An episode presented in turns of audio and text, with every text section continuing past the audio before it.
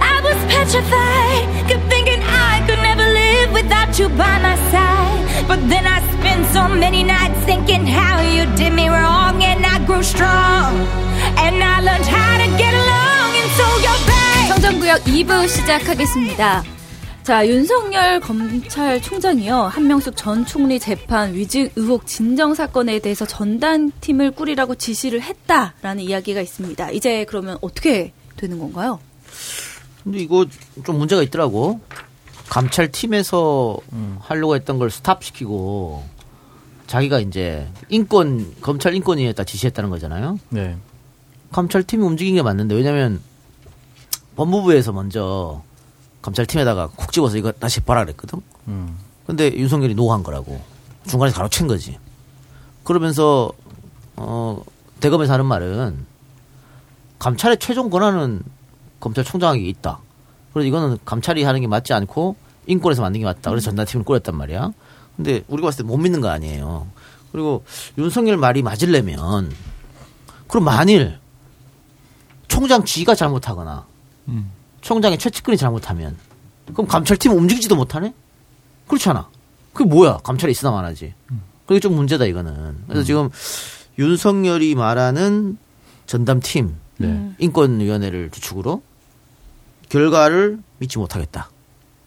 근데 뿐만 아니라 이 한동수 감찰부장이 그래서 지난 13일 자신의 SNS에 긴 글을 올렸습니다. 네. 근데 거기 내용을 좀 살펴보면 법무부 장관과 검찰총장 두 분 모두 사심 없이 바라보고 있음을 믿고 싶다. 감찰부장으로서 담당 처리 중인 사건, 사회적 이목을 끄는 사건이 돼 진상조사가 불가피하다. 여러 사실과 기록들이 모아지고 있다. 이런 이야기를 했거든요. 이 글에 대해서 어떻게 생각하시나요? 뭐, 이 판사 출신이지. 네. 네. 검찰의 생리와는 다르게 움직일 수 있는 거지, 뭐, 이 사람은. 예. 근데 여기에 대해서 이제 뭐 대검과 이 감- 감찰부장이 생각이 다르게 할 수가 있긴 있는데 한국일보는 대검 감찰부장을 공격하는 기사를 썼어요. 제목은 대검 감찰부장 감찰 시사 발언 부적절 논란이라고 써서 이 감찰의 비공개 원칙인데 이 직무 관련 내용을 SNS에 올렸다는 것 자체가 잘못됐다. 이거는 결국은 물론 이제 그게 원칙일 수는 있긴 있을 것 같은데 글쎄 뭐 제가 의심하고 있는 건지 모르겠지만 감찰 부장 자체가 잘못된다는 것으로 몰아가는 것이 아닌가 그런 뭔가, 생각이 좀 뭔가 드네요. 문제가 있는 것처럼 언론에선 만들고 있는 것 같고 네. 제가 볼 때는 윤석열 총장이 그냥 감찰부장 이 한 부장을 계속해서 따돌리는 느낌이 들어요. 음. 그냥 여기 따로 놀아라 뭐 이렇게 해서 우리는 취급 안 한다 이렇게 얘기하는 것 아, 같고. 뭐, 검사 출신도 아니고 그러니까. 예, 뭐 조국 전 장관이 그 재청을 했던 그런 부분도 있어가지고 어쨌든 윤석열 총장이 감찰을 하는 게 맞는 그런 사안들 다 지금 넘겨버리는 거잖아요. 이거는 문제가 있어 보이는데 4월에 이미 한 차례 충돌한 적이 있습니다. 채널 A 예, 검언 의혹. 그때 이제 한 부장이 감찰 게시 보고 했거든요. 윤석열 총장에게. 근데 그때 받아들여지지 않았어요. 그래서 그때도 의견 충돌이 있었고 또 지금 또 다시 충돌이 생긴 거고 물론 뭐 조직에 충돌 없는 조직은 없죠. 하지만 아, 이게 접점을 찾지 못하는 또는 한 명을 완전히 이제 배제하는 음. 그런 식으로 처리된다면 뭐 국민들 보기에도 납득이 안 될 수 있다라는 생각이 들고 또 어, 이제 페이스북에 한 부장이 올린 그 내용 중에 또 중요한 부분이 하나 있잖아요. 이제 대검 감찰부가 감찰부는 수사권도 가지고 있다. 그래서 이 뭐 공무원 비위 조사하다가 범죄 혐의가 포착되면 바로 수사로 전환해서 영장 청구하고 하고 공소 제기도 할 수 있다. 이런 얘기를 굳이 했단 말이에요. 굳이. 그러면 나는 그렇게 할 수도 있고 나는 그렇게 할 가능성이 있다는 얘기, 의지의 표명이기도 한 건데. 그런데 그렇게 하지 못하게 막은 거 아니냐, 윤석열이. 이런 뉘앙스가 저는 좀 느껴지거든요. 그런 뉘앙스예요. 예. 네. 그래서 하여튼 뭐 만일 그 대검에서 한명수 총리 걸 봐가지고 아무 문제가 없다라고 결론이 나면 역시 뭐 제 식구 감싸기지 뭐 어? 검찰의 잘못을 검찰이 수사하면 결론은 이렇게 난다. 음. 그러니까 감찰부에서 이걸 수사를 조사를 해가지고 결론 내면은 국민들이 뭐 보고 믿을 수도 있을 것 같은데 그게 아니니까 검찰에서 한 거니까 믿을 수가 없죠 사실은. 그 그걸 막기 위해서 감찰부장을 뭐 이렇게 검찰 출신이 아니라 그렇죠. 다른 네. 사람을 음. 앉혀왔는데 그게 잘 안 됐잖아요 그동안. 네. 그래서 뭐 윤석열 총장이 그냥 뭐 자기들이 하고 싶은 대로 하는 것 같아요. 그래서 그래서 윤 총장 얘기가 나온 김에 이 윤 총장의 장모가 사문서 위조 혐의로 현재 재판 중이잖아요. 그런데 국민 참여 재판 얘기가 나온다고 하더라고요. 윤석열 쪽에서는 그러니까 윤석열 장모 쪽에서는 이거 안 받겠지.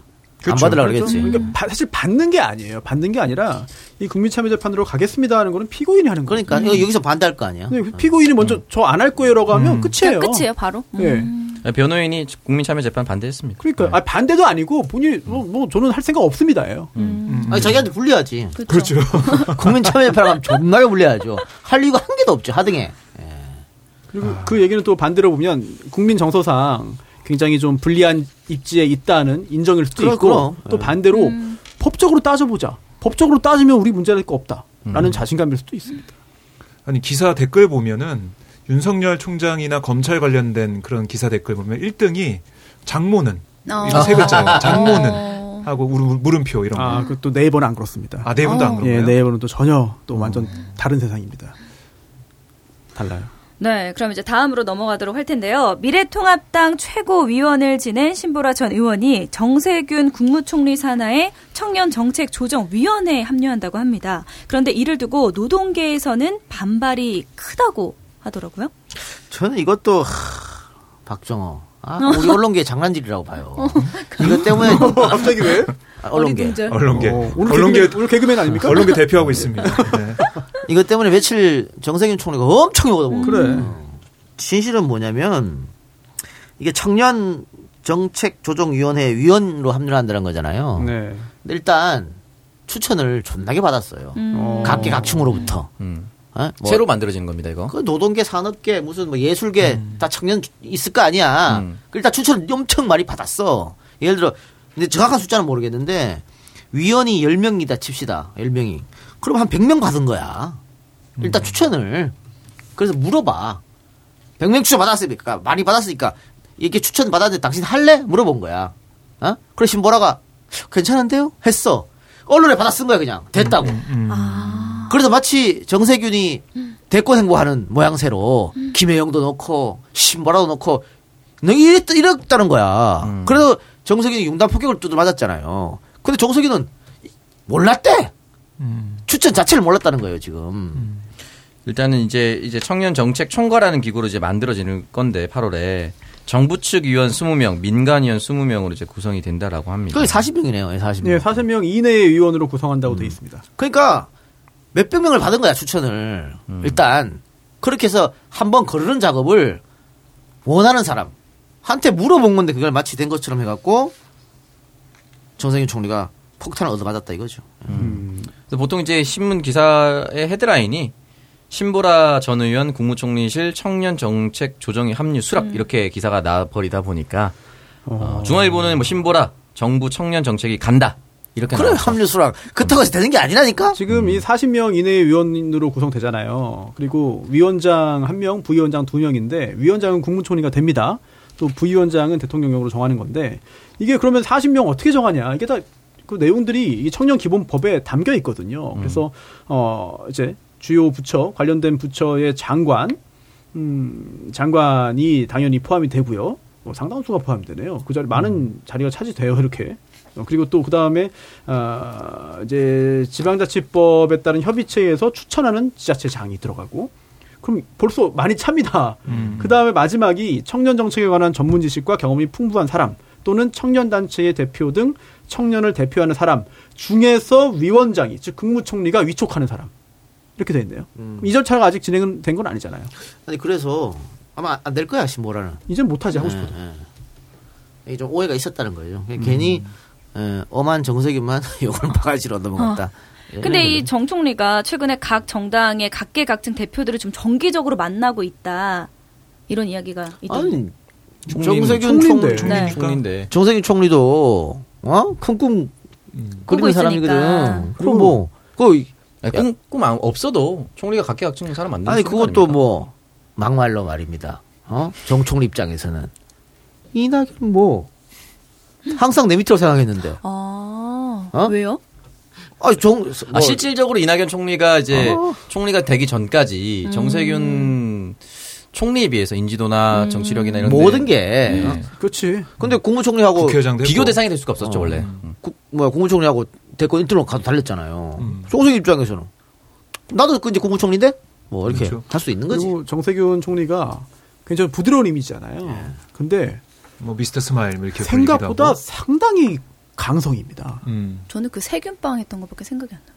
세균 세균 빵. 네, 옛날 세균맨. 빵, 그, 귀- 그, 이- 세균맨. 세균맨. 세균빵? 그 매- 세균빵 뭐야? 세균빵? 죄송합니다. 사과드립니다. 정세균 총리가 대중적인 인지도도 있죠 그런 거 보면 세균맨. 네, 그때 음, 한참. 막 이렇게 귀여운 이모티콘 이런 거 그- 있었잖아요. 그- 국회 그래서- 의장 됐을 때 세균맨 네. 인형 받고 막 그런 네. 것도 네, 많이. 있었어요. 네. 그리고 있었고. 또 대선 국면에서 또 문재인 후보하고 또 같이 무슨 코스프레 여러 가지 코스프레 할 때, 음. 오그 자연스러움 이런 걸로 굉장히 어필을 했었고 그렇죠. 또그 국회의장 할 때 국회의장 임기 초반부터 굉장히 강력한 그런 드라이브를 음, 걸었거든요. 음. 생각보다 이게 뭐 그 웃음 어린 웃음기 있는 얼굴이지만 어, 강단이 있다는 평가를 굉장히, 받았죠. 굉장히 센 사람입니다. 네. 그리고 네. 이제 미래 세대, 미래 유권자들한테도 인지도가 굉장히 좋아요. 아 그래요? 세균 루피, 때문에? 루피를 닮아서.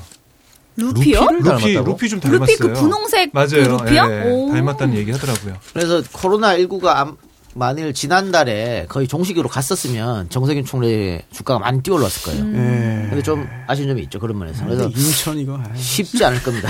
아, 인천만 그렇다는 것도 아니니까. 예. 그리고 어쨌든 뭐 정세균 의원은 총리는 몇 안 되는 전국 조직을 운영하는 사람입니다. 예, 그리고 SK계라고 해서 실질적으로 정세균 의원이 등용한 국회의원도 있어요. 그러니까 거기에 비해서 이낙연 의원은 부족한 부분이 있긴 있겠죠. 그래서 이낙연 의원이 지금 그동안? 시간이 별로 없기 때문에 빨리 뭔가 좀 만들어야 된다는 그런 강박감이 있어요. 그리고 그렇게 어, 사람을 옆에 많이 쌓아두지 못하는 것 같아. 이낙연 의원이 음. 음, 음. 그래서 뭐 들어보면은 엘리트 의식이나 이런 게 좀 있다 이런 얘기도 아니, 있어요. 근데 지금 어쨌든 뭐 어, 특히 초선들 이번에 당선될 때 이낙연한테 도움 다 받았거든. 네, 뭐 예. 뭐 특히- 후원회장, 어. 후원회장이 아니지. 후원회장도 후원회장 많이. 해줬어요. 네. 후원회장도 많이 해줬어요. 후원회장도 복수를 엄청 많이 맡았어요. 그리고 직접 자기가 이낙연이 가서 연설 한 번 하면 구름 관 중이었다고 어, 영향 실제로? 어, 실제로 영향이 있었고 부산도 그랬어요. 그래서 다 도움을 받았기 때문에 이낙연에 대한 보훈에 대한 생각이 있을 거예요. 특히 초선들. 그러니까 박원순, 이재명, 김부겸은 자기들이 묶여서 못 나왔잖아. 음. 두 명은 지자체장이고 한 명은 자기 선거기 때문에 이낙연만 자유로웠단 말이야. 뭐 선대본부장 도와줬고 그래서 현역 특히 초선 의원들은 어, 이낙연한테 보훈해야 된다는 생각을 갖고 있는 사람이 많아요. 그게 아마 당대표 선거 때 영향을 미칠 수도 있, 있겠죠. 최인호 의원 같은 경우 자신 SNS에 글 썼죠. 임기 짧더라도 하고 싶은 사람 해야 된다라고. 그러면서 문재인 전 당대표도 총선 전까지 실질적으로 임기는 10개월밖에 되지 않았다. 이런 이야기를 남겼습니다. 사실상의 뭐 지지 의사라고 봐도 무방할 수 있다. 저는 그렇게 생각합니다. 그래, 예. 이왕 줄 설 거면 빨리 그렇게 하는 게 나아. 자, 그럼 광고 듣고 오겠습니다. 오랜 역사, 인간의 건강과 함께해온 녹용. 그 좋은 녹용이 50년 2대에 걸친 녹용 전문가의 손에서 새롭게 태어났습니다. 정록원의 천비고. 청정국과 뉴질랜드에서 엄선된 녹용에 6년근 홍삼 등 국내산 원재료를 고집한 천비고. 다른 제품과 녹용 함량의 기준이 다릅니다. 제품의 뒷면을 꼭 확인하세요. 현명한 소비자는 제품의 사양으로 평가합니다. 정말 제대로 된 녹용 제품 천비고. 이제 사랑하는 사람들과 자신을 위해 챙겨주십시오. 감사 선물로도 참 좋습니다. 팟캐스트 청취자분들은 전화 080-288-8808이나 카카오톡 플러스 친구에서 1대1 채팅으로 주문하신 후 할인 혜택 꼭 챙기세요. 김민아의 취업 날씨 정보입니다. 취업 시장은 여전히 쌀쌀한 가운데 경기도 지역엔 예년보다 따뜻한 기온이 예상됩니다. 취업을 준비하는 청년들이 당연히 받아야 할 면접 수당을 경기도가 지급하기 때문인데요. 움츠러든 청년들에게 경기도 청년 면접 수당이 따뜻한 보탬이 되길 기대해 봅니다. 만 18세에서 39세까지 경기도 거주 청년들에게 최대 21만 원의 면접 수당을 드립니다. 자세한 내용은 경기도 청년 면접수당 검색을 통해 확인하세요. 청년을 아니까 경기도가 합니다. 이 캠페인은 경기도 일자리 재단이 함께합니다. 오빠, 여름인데 피부가 왜 이렇게 좋아? 하나도 안 탔네? 나 요즘 촉촉한 선크림 헤이브로 워터맥스 선젤 바르잖아. 기존 선크림은 끈적거려서 안 발랐는데 이건 엄청 촉촉한 젤 타입이라 계속 바르게 되더라고. 얼굴도 좀 더 환해진 것 같은데? tone up 기능까지 있어서 요즘 피부 좋다는 소리 엄청 듣고 있지. 역시 남자들도 여름엔 이런 거 챙겨 발라야 돼. 봐, 바르니까 확 달라지잖아. 끈적임 전혀 없는 촉촉함과 깔끔한 tone up 기능까지. 여름에 매력적인 남자를 만드는 촉촉한 선크림. 헤이브로 워터맥스 선젤. 지금 바로 헤이브로를 검색하세요. 첫 번째 광고는 천비고입니다. 요즘 같은 시기에 더욱 중요한 건강. 가까운 사람이 챙겨줄 때, 자기 자신이 챙길 때, 비로소 지킬 수가 있습니다. 나와 가족에게 또 사랑하는 사람들에게 건강을 선물하세요. 좋은 녹용으로 만든 천비고는 스틱형이라 휴대가 간편해서 언제 어디서든 때와 장소에 지장 없이 아주 편하게 드실 수 있습니다. 가능하면 공복에 드시는 것이 좋다고 하네요. 네이버에서 정노건 검색하시고 홈페이지 회원 가입하실 때 남기는 말씀란에 청정 구역이라고 적어주시면 회원 등급이 VIP 미르 등급으로 업그레이드 되십니다. 재구매 때마다 전화나 카카오톡으로 주문을 반복하시는 번거로움을 없애고자 또 해외 거주하시는 분들의 편한 주문을 위해 만들었으니까요. 많은 내용 부탁드립니다. 물론 회원 가입이 불편하신 분들은 기존 방식으로 전화 080-288 8808이나 카카오톡에서 정노건 검색하셔서 1대1 대화로도 주문 가능합니다. 네, 두 번째 광고는 경기도 청년 면접 수당입니다. 한 번의 면접을 보기 위한 청년들의 끊임없는 노력과 열정, 경기도가 다 알고 있습니다. 그래서 준비한 게 경기도 청년 면접 수당인데요. 경제적 부담은 줄이고 구직 역량은 끌어올릴 수 있도록 올해 면접을 본 미취업 청년이라면 누구나 받을 수가 있습니다. 경기도 청년 면접 수당을 포털 사이트에서 검색하시고 수령하시길 바랍니다. 세 번째 광고는 이거 진짜 선크림 맞아요라고 적혀 있는데 끈적임이 전혀 없고 촉촉한 선크림 헤이브로 워터맥스 선젤을 소개합니다. 뜨거운 햇볕에 선크림 바를 일은 많아지는데 끈적이고 번들거려서 싫으셨다고요. 이젠 수분감이 넘치는 정말 촉촉한 선크림 헤이브로 워터맥스 선젤이 해결해 드리겠습니다. 수분감이 가득한 촉촉한 느낌에 끈적임이 전혀 없어 로션처럼 가볍게 바를 수가 있고 자연스러운 tone up 효과까지 있어서 한여름에도 매력적인 얼굴을 만들어 드린다고 합니다. 선크림을 싫어하셨던 남자분들의 걱정을 한 번에 날려주는 남자를 위한 헤이브로의 촉촉한 선크림. 어떤 느낌인지 궁금하시다면 지금 바로 헤이브로를 검색해 보세요. 헤이브로와 함께면 당신은 더 멋져질 수가 있습니다. 아니 이제 뜨거우니까 당연히 선크림이 필요한데 사실은 그 흐린 날도 선크림을 발라야 된다더라고. 당연하죠. 네. 심지어- 365일 그냥 무조건 아, 바르시면 그래요. 됩니다. 집안에서도 바르래. 아, 왜냐면 어. 이런. 등에서도 물론 좀 적기는 하지만 그래도 있, 이렇게 있어서 그냥 무조건 일단 뭐 집안에서는 좀 답답하니까 차치해 주더라도 집 밖에 문을 나가는 순간 무조건. 예. 저 매일 바릅니다 매일. 그래? 오늘도 발랐어? 저는 너 언제 새카매? 뭐, 뭘 바로 야 여기서 제일 새카매 니가. 아니 저는 그러니까 피부가 원래 까매가지고 어쩔 수 없는데 음. 그러니까 주름이나 이런 것들은 뭐 줄어 든다고 하더라고요. 어. 선크림 바르면. 예, 그래서 저는 한 10년 넘은 것 같아요 바른 지. 어. 형은 이거 발랐다고 얘기는 하지 마세요. 지금 보니까 홍보 효과가 효능이 없는 걸로 오해할 수가 있어요. 아, 바꿔 이제 이걸로 바꿔. 이걸로 뭐야? 바를- 헤이브로 바꿔요? 뭐? 헤이브로 선젤. 야, 그것도 네. 효과 없으면 어떡하냐. 바꿔. 음, 하지 거예요. 마세요. 바꾸잖아. 그냥 받아 줘라. 예, 저랑 박지 씨가 이거 목소리 녹음을 했는데 직접 발라봤습니다. 진짜 끈적임이 없어요. 사실 선크림 보면은 뭐 약간 유분기 있고 이래서 끈적임 있는 게 제일 불편하거든요. 네. 정말 깔끔하게 발립니다. 예. 자, 주말에 조선일보가 박원순 시장 사퇴와 관련한 내부 문건을 입수했다고 보도를 했습니다. 이 박 시장이 사퇴를 하면 당내 경선부터 치러야 할 텐데 지난주 한 주 한국 갤럽 조사를 봐도 지지율이 1%. 그리고 그 어느 후보보다도 당내세가 좀 약하지 않나 이런 생각이 들기도 하는데요. 근데 저는 그동안 그 박원순 시장이 무려 3선이나 했기 때문에 과연 박원순 다음 포스트 박원순은 누가 될까 굉장히 궁금한데 전혀 뭔가 예상되는 사람이 왜? 왜 예상되는데요? 있어요? 있어요? 누구요? 출마하고 싶어하는 사람 많아. 박영선이지. 박영선, 우상호. 아, 나만 엄청 몰랐구나. 많지. 네. 아니 또또 다른 또 복병이 나오, 나타날 수도 있는 것이고요. 그때 가서 다 꿈을 꾸고 있죠 지금. 아, 다 대놓고 얘기를 하셨어요? 박주민. 그건 아니지만. 두 사람은 지난 예비 경선에 참여를 했고요. 아. 나머지의 꿈을 꾸고 있는 사람도 분명히 있을 거라 봅니다. 박주민 얘기도 나오고 있더라고. 아, 예. 박주민 의원 얘기도 있습니다. 예. 그래, 근데 치열할 그건, 것 같아요. 어, 그건 그렇고 음. 일단 뭐 조선일보 보도 뭐 내부 문건 입수고 나발이고 간에 이거 사퇴할 필요 없어. 음. 왜 사퇴해 중도에 미쳤나? 어? 자 일단은 대선 후보? 어, 어, 네. 아니 그러니까 서울시장은 사퇴할 필요 없다고. 네네. 김두관 됩니다. 그렇다. 그렇지. 왜 사퇴해? 바보 되는 거죠. 너무 빨리 사퇴하면. 바보 되는 그러니까 거지. 지난번에 일 년- 이재명 일년 지사, 이재명. 성남시장, 네. 앙이도 안희정 충남도지사 현역일 때 예비가 뭐, 나왔어요. 뭘 왜 사퇴해? 그냥 어차피 어 이번 대통령 선거는 민주당 경선에서 이기면 대통령 대통령이 되는 거야. 네. 어, 이번에는 결국 그럼 또 민주당 경선이 가장 중요한 건데 민주당 경선이 한 9월 9월쯤 있, 네, 다고요 예. 9월. 그리고 이제 이제 어 지방 선거 아 이제 대통령 선거는 5월, 3월. 3월이죠. 예. 3월이고 지방 선거가 6월, 6월. 이렇게 돼 있잖아요. 네. 이렇게 돼 있는데 어, 9월 달에 예를 들면은 21년 9월이죠. 네. 내년 9월. 네. 네. 내년 9월에 경선을 하면 여기서 이겼어. 이기면 그때가 사퇴하면 돼요. 그렇죠. 어. 그때 사퇴하면 되고 졌어. 그럼 계속 시장하면 돼. 임기 풀로 채워야죠. 네. 다음 6월까지 6월까지. 계속 시장, 시장하면 돼요. 뭐하러 사퇴를 해? 음. 이건 쓸데없는 짓입니다. 사퇴, 사퇴 논의하는 것 자체가. 예. 음.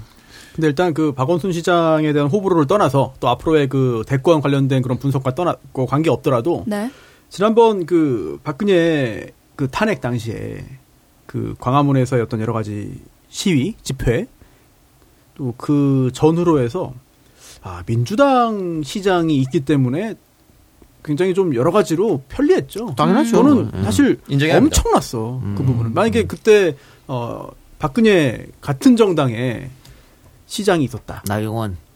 그랬다면 과연 그렇게 평화적인 거예요. 집회가 대규모로 이루어지고 결국은 음. 탄핵까지 연결됐을까? 경원 상선 거예요. 이런 거 나왔을 수도 있어요. 예전 명박상선처럼. 정말 그러다 위수령 나온다 그때는. 음. 그래서, 예. 뭐 아니, 결국- 사퇴할 필요, 이건 사퇴할 필요 없을 것 같고요. 네. 예. 다만 이제 지지도가 안 나오는 문제는 이건 뭐 인위적으로 해결할 수가 있는 게 아니에요. 그래. 그러니까 같은 말을 해도 그렇지. 박원순 시장과 이재명 시장이 주는 그게 충격이 좀 달라요. 그런 효과가 좀 다릅니다. 저는 저는 박원순 시장이 무슨 말하는지 잘 모르겠어요. 아 정말 잘 모르겠어 저는. 아, 그래요? 어 이게 무슨 말인지 모르겠어. 언론에 나올수록 마이너스인 것 같아. 이거는 본인이 좀 바꿔야 돼요 스타일을. 음. 근데 이미 못 바꾸지. 그렇죠. 끝났어.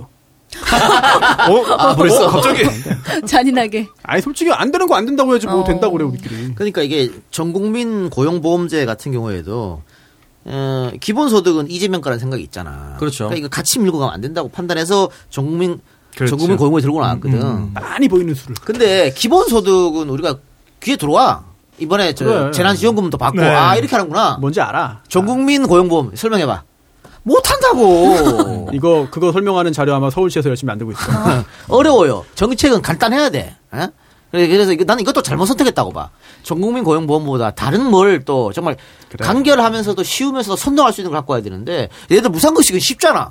어, 애들 그냥 그냥 밥 주는 거야. 쉽잖아. 음. 야, 전국민 고용보험을 어떻게 설명할래 이거를? 아니, 전국민 고용법이 필요하긴 할 텐데 물론 대통령과 함께 하, 기 위해서도 필요할 텐데 중요한 건 뭐냐면 그 기사가 나오자마자 본인이 그 SNS 글 쓰자마자 본인이 이제 차기 대권 후보로서의 지지율이 안 나오고 전혀 안 보이니까 흔히 말하는 이제 친문 당내 지지를 얻기 위해서 이렇게 얘기한 거 아니냐 바로 이렇게 얘기가 나와버렸어요. 음. 그러니까 너무 뻔히 보이는 수라는 거지. 그러니까 진심으로 생각했다고 생각할 수도 있는데 언론이나 모든 사람들이 그렇게 바라본다면 음. 진심마저 의심받는 거예요. 그러니까 굉장히 타이밍도 안 좋았다. 아니 그럴 거면은 설령 어려운 내용이라 하더라도 본인의 능력을 발휘해서 아주 쉽고 간명하게 사람들 머릿속에 한 번 딱 쉽게 들어가서 다시는 빠져나가지 않을 정도로 각인을 시킬 능력을 좀 보여주든가. 그게 없는데 왜 괜히 엉뚱한 거 들고 나서 히- 힘들게 말을 하느냐. 그러니까 않다고. 시장이 좀 안타까운 게 뭔가 박원순 하면 떠오르는 정책이나 뭐가 없어요. 옥탑방. 옥탑방. 네, 옥탑방이 있네요. 그리고 아까 기본소득을 대, 대체할 만한 뭔가 큰 걸 가지고 나와야 되는데 기본소득에 편승하지 않고 다른 걸 하겠다는 거는 맞아요. 근데 다른 게 너무나 어렵고 이해가 안 가는 거기 때문에 또 안 되는 거고. 뭐 이런 거. 서울에 있는 대학을 다 지방으로 옮기겠다. 그리고 그 빈 그 땅에다가 서민 아파트, 청년 아파트, 공공임대주택을 어. 신혼 아- 음, 신혼 음. 부부들 이런 아파트를 짓겠다. 쉽잖아, 간단하잖아. 그렇죠. 어, 서울에 있는 대학이 다 지방으로 내려가면 지방도 좋아지고 여기는 지금 공급이 부족한데 아파트를 많이 짓고 공급이 이런 거 하라 말이야. 이 머리가 안 돌아가나? 이게 좀 현실성의 문제가 있는 야, 거 아닙니까? 그러니까 던지고 보는 거야. 야, 이 씨. 서울시장을 이동형으로 형님 사무실에 나오세요. 막 던지면 안 되겠지만 공공임대주택 확충은 지지율에 분명히 영향을 줍니다. 아이, 그럼. 네. 그리고 이거는 서울시장이 할 수 있는 일이 아니잖아. 그래, 그러니까. 그러니까 대통령 공약으로 던지는 거라고. 음. 이런 거 탁 던져. 그래서 아젠다를 만들어 싸우게 만들어. 싸우게 만들면은 그, 그 생각해낸 아이디어를 최초 생각해낸 사람만 돋보인단 말이야. 차만 올라라 싸우든 말든. 좀 아이디어도 필요하고 네. 또그 사람이 어떤 그 내면도 굉장히 중요하죠. 그런데 아 이렇게 좀 말을 좀 시원시원하게 좀 해야 들리는데 뭔지 열심히 좀 들어보려고 노력을 해도 잘 안 들리는 게 있어요. 이거는 아 굉장한 핸디캡이거든요. 뭐 화법의 문제일 수도 있고요. 아니면은 조금 돌려가면은 본인이 진심으로 생각한 정책이 아니라서 설명하기 어려울 수도 있어요. 본인이 완인, 완전히 본인 거고 본인이 설명을 처음부터 끝까지 다 할 수 있다면 적어도 듣는 사람한테는 명확하게 전달이 되거든요. 그, 그런 부분이 좀 부족하다는 거죠. 전자일지 후자일지는 잘 모르겠습니다. 예. 네. 그리고 지금 아까 어 유하나가 궁금해했던 거 네. 포스트 박원순 이것도 마찬가지입니다. 이것도 민주당에서 후보가 누가 되냐 그게 중요한 거예요. 그쵸. 밑통전하고 싸우면 중요한 게 아니야. 예, 서울에서 질 일이 없으니까. 자 그러면은 이제 박영선은 서울시장 하려고 지금 국회의원 네. 안 나간 거잖아. 네. 그러니까 박영선이 지금 어떻게 보면 제일 앞서 나간다고 볼 수 있어요. 준비를 했겠죠. 예. 예전 경험도 있고 그럼. 있고. 예. 그리고 이제 자신이 그 투사 이미지보다 부드러운 이미지가 적다는 것도 알고 그래서 장관 가서 노력하는 거고. 네. 이제 우상호 의원은 이제 386 힘을 받아가지고 또 박- 우상호는 또 어, 안티는 별로 없잖아. 네. 박영선은 네. 안티는 많은데 그거 이용하려고 할 텐데 다만 우상호의 치- 치명적 약점은 중간에 간둬야 된다는 거야. 음, 국회의원을 간둬야 되잖아요. 그렇죠. 그 보고를 보고를 해야 되니까 생, 이제 결혼이 생기니까 음. 그런 부분 그런 부분이 있는데 어, 박주민이 뭐 젊은 피로 나간다 뭐 가능성도 있겠고 뭐 다양할 수 있겠습니다. 저는 이 양강 싸움으로 되지 않을까. 예. 결국에는. 박과 우 이렇게. 음. 야 그럼 여성표를 두고 이제 박영선, 박주민의 대결이 되겠네요. 아니 근데 뭐 합종연행 할 수도 있겠죠. 박주민 말고 또 한 명이 또 등장할 수 있어요. 뭐 서울시장은 누구나 다 하고 싶어 하니까. 어쨌든 뭐 박원순 시장이 최초의 삼선 서울시장이지 않습니까? 어, 서울시장 시정은 뭐 잘했다.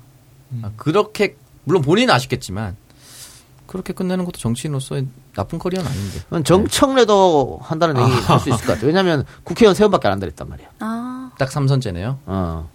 그래서 근데 또 어, 임명직을 안 한다 그랬거든. 그럼 선출직. 그럼 선수직밖에 없잖아. 그럼 서울시장. 왜 구청장? 마포를 사랑하면 마포별 상하지 않는다. 그래요. 그래서 그건 뭐 좀 먼 얘기니까 좀 지켜보도록 하고. 네, 다음 소식입니다. 트럼프 대통령이 메르켈 총리에게 알리지도 않고 주독 미군 감축 지시를 내렸다고 알려졌어요. 네, 공화당에서조차 반발이 상당하다고 하던데 이 와중에 트럼프 측근으로 대선 캠프에 합류한 리처드 그리넬 전 대사가 주한미군 철수도 계획 중이라고 밝혀서 파장이 굉장히 큰 것 같은데 우리 국방부에서는 논의된 바가 없다고 딱 자르기는 했습니다.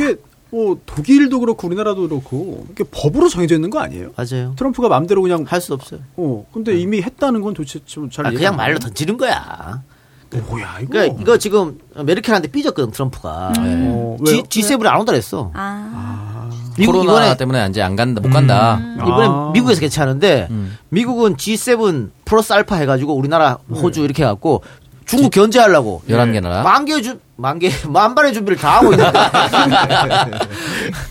근데 독일이 빠진대. 이런 씨. 어 도- 독일이면 또참 사실 유럽을 대표할 수 있는 나라이기 때문에 독일 빠지면 타이. 크죠. 그렇죠. 음. 네. 국제 무대에서 무게가 있는데 네. 그래서 8,500명 감축해서 28,500명에서 2만 명 이하로 떨어뜨리겠다라고 얘기를 했는데 이 부분은 뭐 본인의 의지로 되는 것도 아니고 공화당에서도 반대를 하고 있습니다. 이- 직접적으로 공화당에게 후원금을 많이 내는 군수 회사들과 연결된 것도 많기 때문에 쉽지 않을 거예요. 예. 그리고 아, 법적으로도. 주한 미군 같으면 2만 8천 명 아래로 못 줄여요. 지 마음대로 얘기하고 자빠졌어. 아니 공화당 내에서도 반대하는 걸 자기가 어떻게 하겠다는 말입니까? 아니 그 동안은 이제 그 북한 관련해서 뭔가 새로운 전기가 마련되고 또 뭐 가시적인 부분이 있고 희망이 보이니까 트럼프에 대해서 우호적이었는데 사실 트럼프라는 사람이 미국의 대통령이 됐다는 것 자체가 미국의 국군이 이제 하락 국면으로 갔다. 야저 사람들 제정신 아니구나. 어떤 저런 사람을 대통령으로 뽑아놓냐. 저는 사실 기이한 일이거든요. 스스로 미국인들이 본인의 손으로 본인 망하는 길을 가는 거 아닌가 그런 생각이 들어요. 그뭐또 우리는 방위비 문 방위비 협상금 아직 방위비 협상 끝나지 않았으니까 네. 우위를 점하려고 뭐 이렇게 한다. 라는 내용이 있는데 뭐 양키 고홈 야, 가려면 가. 필요 없어. 야, 필요 없어, 필요 없어. 오랜만에 듣네요 이 멘트는.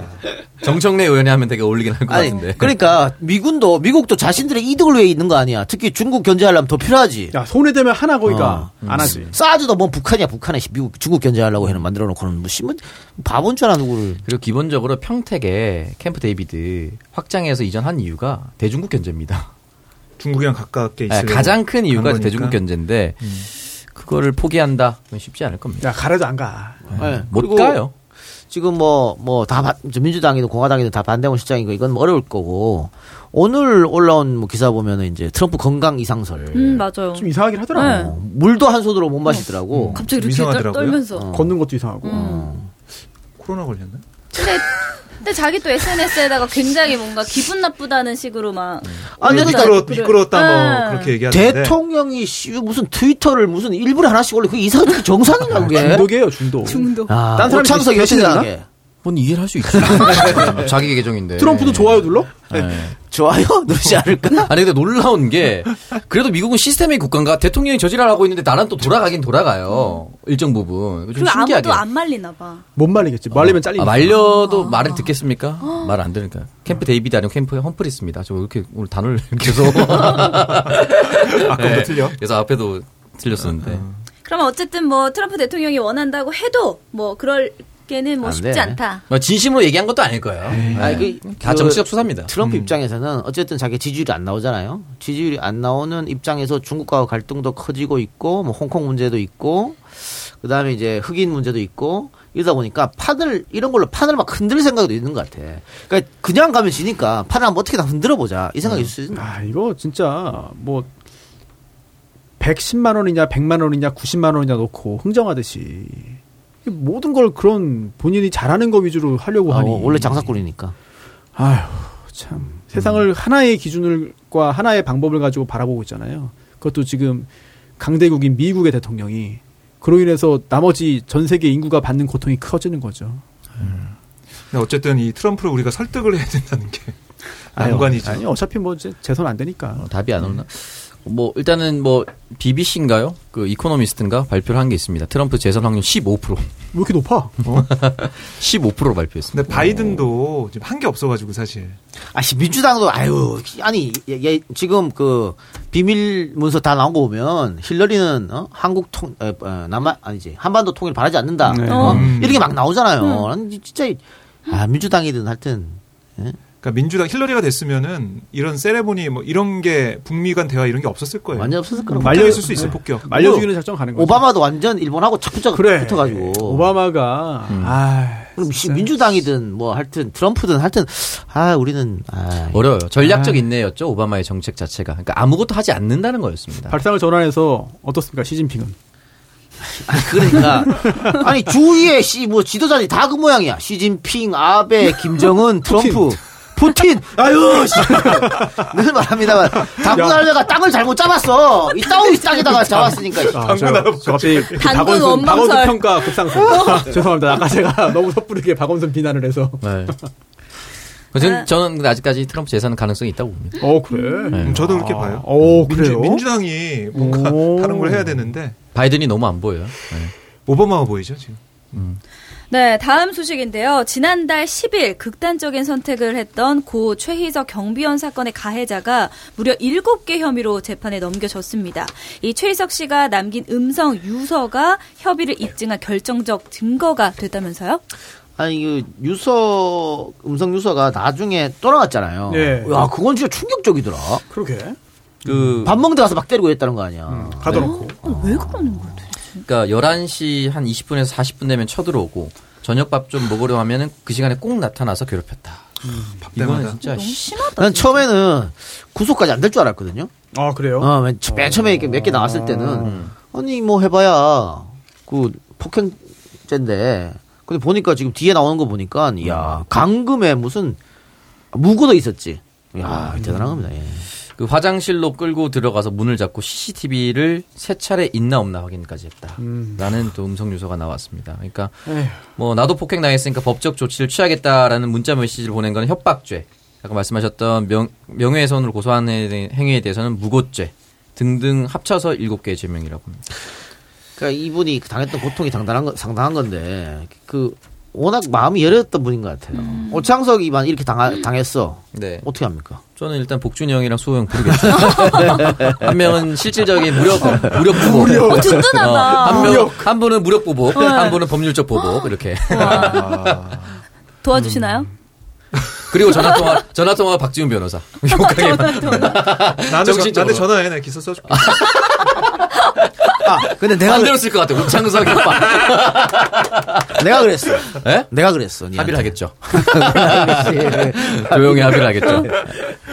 뭐 합의 이 자식 봐라 다 때려. 예, 그래서 이렇게 일방적으로 당하는 바람에 항의 한번 못 하고 이렇게 된 것 같은데 참 뭐 마음이 너무. 아픕니다. 이제 근데 이 사실. 곳곳에 이와 비슷한 일들이 꽤 있을 것 같아요. 요즘에 그 경비원 분들이 그 많이 부딪힌대요. 그러니까 부딪히는 것 중에 요즘 택배가 아파트는 다 경비실에서 맡겨주는 좀 그런 문화가 됐잖아요. 그래서 뭐 그런 거라든지 주차 관련한 거라든지 해가지고 뭐 분리수거 관련한 거라든지 해서 아무래도 부딪힐 일들이 많게 되는데 아니 주차 관련 문제가 있으면 주차 문제 없는 아파트로 이사를 가든가.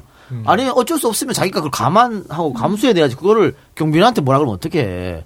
최근에 저런 것도 봤어요. 출근할 때 이렇게 차가 나오잖아요. 아침에 차가 나오잖아. 그 차 차를 향해서 경비원이 인사를 안 해. 어 맞아 맞아. 90도로 인사 안 했다. 그걸로 지랄했다는 거야. 이 미친년. 야 무슨 뭐 아파트 사는 게 벼슬이요 그 뭐요? 요즘에 그런 것도 있대요. 그 주차 공간이 좀 좁은 거예요. 그럼 뭐 보통 뺑뺑 돌잖아요. 세울 때 찾아서. 음. 근데 어떤 아파트는 그거를 경비원이 해주시는 거예요. 빈자리 할 때까지. 아니 그거 저- 완전 그 발렛 주차하는 그러니까, 것처럼 예. 딱 내리고 발렛 파킹을. 나가면 이 사람이 알아서 그 차를 담당하는 거야. 개판이네. 근데 그러다 혹시나 어디 뭐 받거나 이럴 수도 있잖아요. 그럼 진짜 난리 나는 거 아니에요. 그러니까 이게 그냥 뭐 신분 사회처럼 돼가지고 맞아요. 살면 맞아요. 음. 뭐 상전이고 그렇게 돼가지고 또 이 피해자가 뭐 마음이 좀 여린 그런 면이 있다는 분석도 가능하겠지만 그와 별개로 생계 수단이잖아요. 그렇죠. 네. 그렇다 보니까 어 뭐 성격대로 할 수 있는 게 아니라 결국은 이런 일을 당해도 꾹 참고 어떻게든 참고 좀 돈을 벌기 위해서 일을 할 수밖에 없는 상황일 수도 있다 그런 생각이 드는데 예. 굉장히 좀 마음이 좀 무겁습니다. 그러니까 각자 그 아파트 경비원 분들한테 좀 잘해주는 게 어떻게 보면 그렇죠. 더 실천하는 네. 게 아닌가. 우리 네. 들으시는 모든 청취자분들 네. 자신의 경비원 분들께 따뜻한 말 한마디 부탁드려요. 저는 우리 우리 경비분 우리 게이트 경비분 네. 그, 그 3교대인가 그런 것 같은데 음, 아. 3교대도 있고 2교대도 있고 막 그렇더라고요. 제가 그 이사 오자마자 드라이버를 빌리러 갔습니다. 음. 갔더니 바로 어 이 작가님 이렇게 알아보더라고. 갑질 실패. 연령대가 그러니까 갑질 실패. 잘해야 돼. 페이스. 에이 이사 가야지 그러면서 나오고 아니야 50대쯤 되셨어요. 아. 어, 근데 예전부터 다 듣고 있었다고 해서 어 너무 감사합니다. 보통 분이 아니시네요. 그래서 드라이버 없다 그래갖고 네. 뭐요? 이렇게 하면 하려다가 경비실에 드라이버가 없어? 아, 패디를 하시길래 그냥 아이고 예. 하나 사드려야지. 쓰시라고. 아, 자, 이제 광고 듣고 오겠습니다. 매년 유기농 시장이 커지고 있습니다. 바로 건강에 대한 관심 때문입니다. 먹는 것만큼 중요한 것이 공기의 질과 호흡인데 먹는 것은 비싼 유기농을 먹으며 건강을 위하지만 에어컨 청소는 공업용 세제와 락스를 뿌려주고 가격이 착한 업체를 보면 기뻐하고 환호합니다. 왜 이런 일이 생길까요? 바로 감성이 이성을 지배하기 때문입니다. 이성적 판단이 아닌 감성이 이끌리면 가족의 건강보다 3만 원이 더 크게 느껴집니다.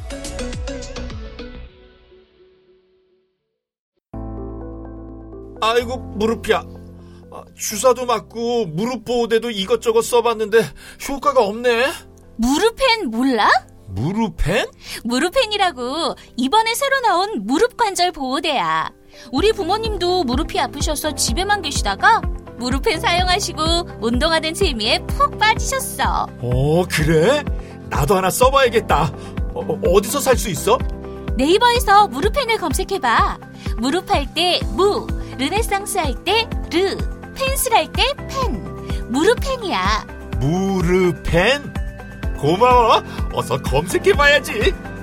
네이버에서 무르펜을 검색 후 쇼핑몰에서 구매하시고 상담은 010-2255-4489 최 과장을 찾아주세요.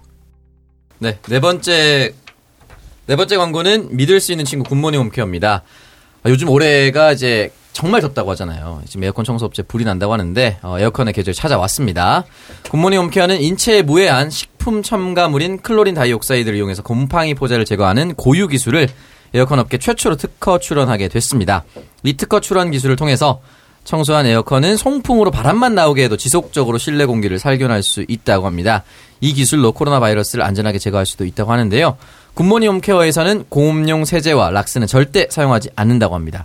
집에 방문할 때도 개인 방역을 철저히 하고 들어간다고 하니 걱정 없이 연락하셔도 됩니다. 굿모닝 홈케어 대표 번호는 1877-9344, 1877-9344번입니다. 많은 이용 부탁드리겠습니다. 다섯 번째 광고는 무릎엔 무릎펜입니다. 무릎펜은 무릎 통증의 주 원인이라고 볼 수 있는 무릎을 감싸고 있는 근육과 힘줄을 잡고 강화시켜 기존의 무릎 보호대와는 달리 의존도를 낮추고 자립성을 높여줍니다. 평소 무릎이 아프신 어르신들과 등산이나 트레킹 등 운동을 하시는 분들의 호평이 이어지고 있다고 하는데요. 무릎 보호대 구매 시 손목 보호대 증정 이벤트는 계속해서 진행되고 있습니다. 구매하실 때 배송 메시지에 청정구역 광고 듣고 구매한다고 남겨주셔야 받을 수 있다 는 사실 기억해 주세요. 구매 문의는 검색창에 무릎펜을 찾아주시거나 전화 010-2255-4489 1811-8984번입니다.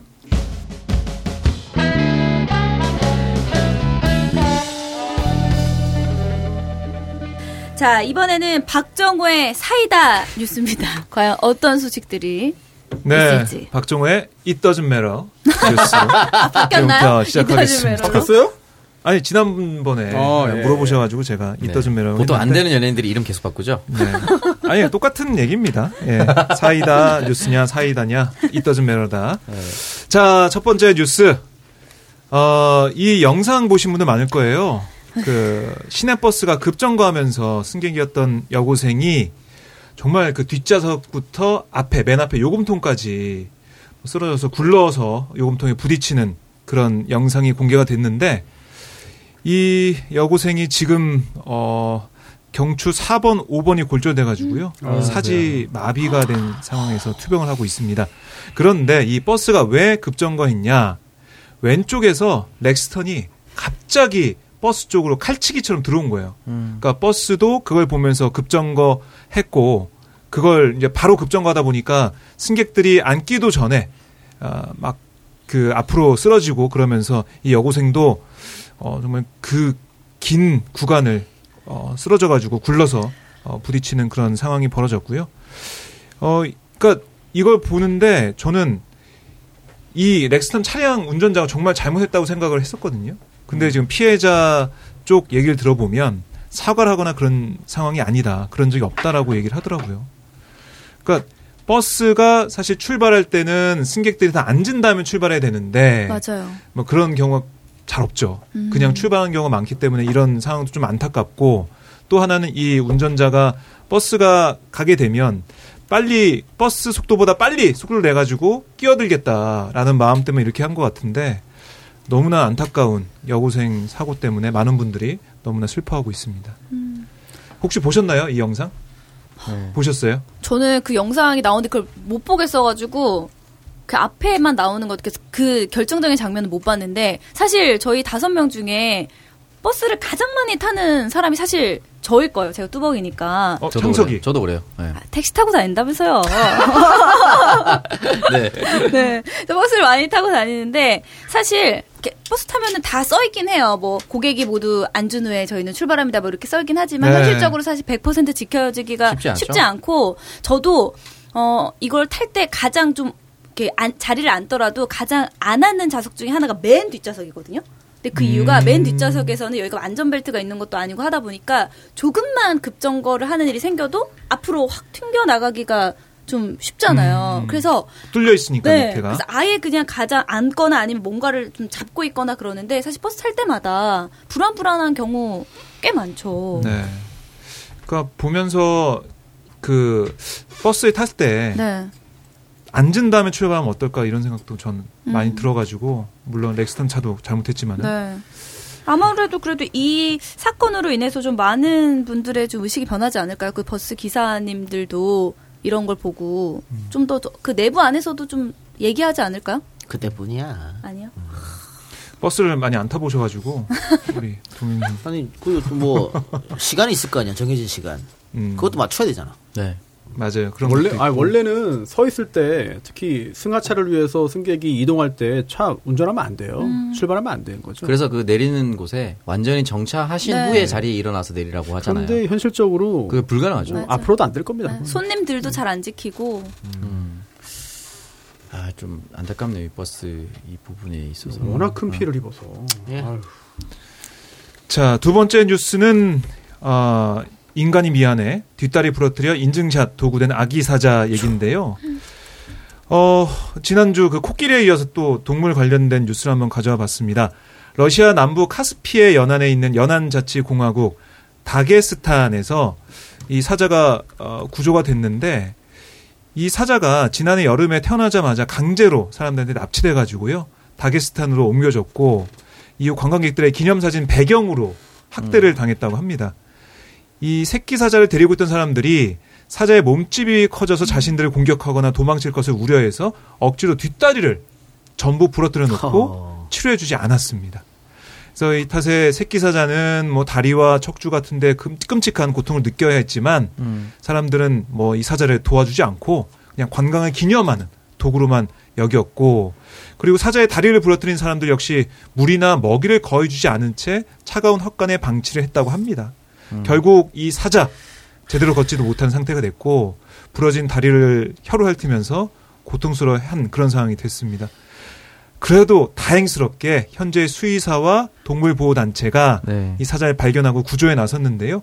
수의사에 따르면 발견 당시 이 사자 방치된 골절 부위가 세균에 감염돼 있었고 근육 손실 그다음에 장염 이런 상황으로 매우 심각했다 라고 했습니다. 이 사자가 이제 완전히 큰 숫사자가 되기 직전의 사자 정도 되는 것 같아요. 사자 갈기가 이제 막 나기 나 시작하는 네. 그 정도의 상태이기 때문에 뭐 더 커서 위험할 수도 있다고 생각했는데 그렇 그러면은 그런 거 하면 안 되죠. 근데 푸틴 대통령도 이 이야기에 대한 메시지를 남겼네요. 네. 네. 이번 일도 굉장히 충격받았다. 앞으로 동물 학대하는 사람들에 대한 사법 당국이 엄격한 조처를 취하겠다. 뭐 이렇게 얘기했습니다. 그- 근데 이 사진 작가의 그 말이 더 웃기던데요? 네. 나는 학대에 동참하지 않았다. 그저 다른 사람들에게 사자를 팔았을 뿐. 이런 얘기를 했는데, 아, 뭐, 동물 학대가 오- 어제 오늘 일이 아니죠, 사실은. 그 학대를 통해서 뭐, 이 뭐 가죽이나 뭐 이런 것도 팔기도 하고, 학대를 통해서 이용해서 돈벌이로 삼기도 하는데, 이거 보면서 너무 정말 아기 사자한테 미안하더라고요. 저는. 연쇄 살인범도 사- 살인범들 보면 어렸을 때 이 동물 학대, 아. 그다음에 동물 살해 이렇게 시작해요 거의 다. 아, 그래서 고양이 학대나 이런 맞습니다. 것도 나오고. 네. 사이코패스들이지. 음. 그러니까 아기 사자가 계속 크지 않고 네. 그다음에 움직이지 못하고 공격하지 못하는 그런 상태로 쭉 남아도를 한 거죠. 돈 벌려고 결국 돈 아니야. 돈 벌려고. 자, 세 번째 뉴스는 네. 어, 이거는 호주에서 있었던 일인데요. 그러니까 운전자가 이런 경험 있을 것 같아요. 앞에 가는 차에서 막 달리다가 담배 꽁초 버려요. 아니면 뭐 쓰레기, 네. 뭐 빵봉지 이런 거 버려요. 이런 거 보신 적이 많으실 것 아니, 같아요. 특히 지방국도 그 다- 도로에 보면은 네. 쓰레기 굉장히 많이 쌓여 있습니다. 가다가 막 던지고 그냥 가는 거예요. 네. 음, 그러니까 이런 게 어, 벌어지면은 우리는 그냥 가잖아요. 아유 뭐 아유 저 XX 이러면서 가는데 호주에서 있었던 일인데요. 호주 빅토리아주 멜버른 남부 브레이브룩 도로에서 어, 한 운전자가 도로에서 신호 대기 중인 차창 밖으로 쓰레기를 던지자 그대에 있던 운전자가 길가에 버려진 쓰레기를 주워서 다시 차량 안으로 넣어줬습니다.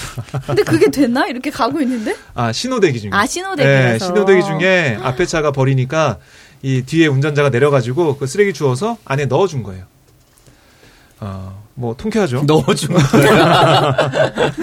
혹시 떨어뜨렸을까봐 넣어줬는데 그러니까 이걸 보면 그동안 담배꽁초나 쓰레기 버렸던 사람이 반성을 좀 해야 될 것 같아요.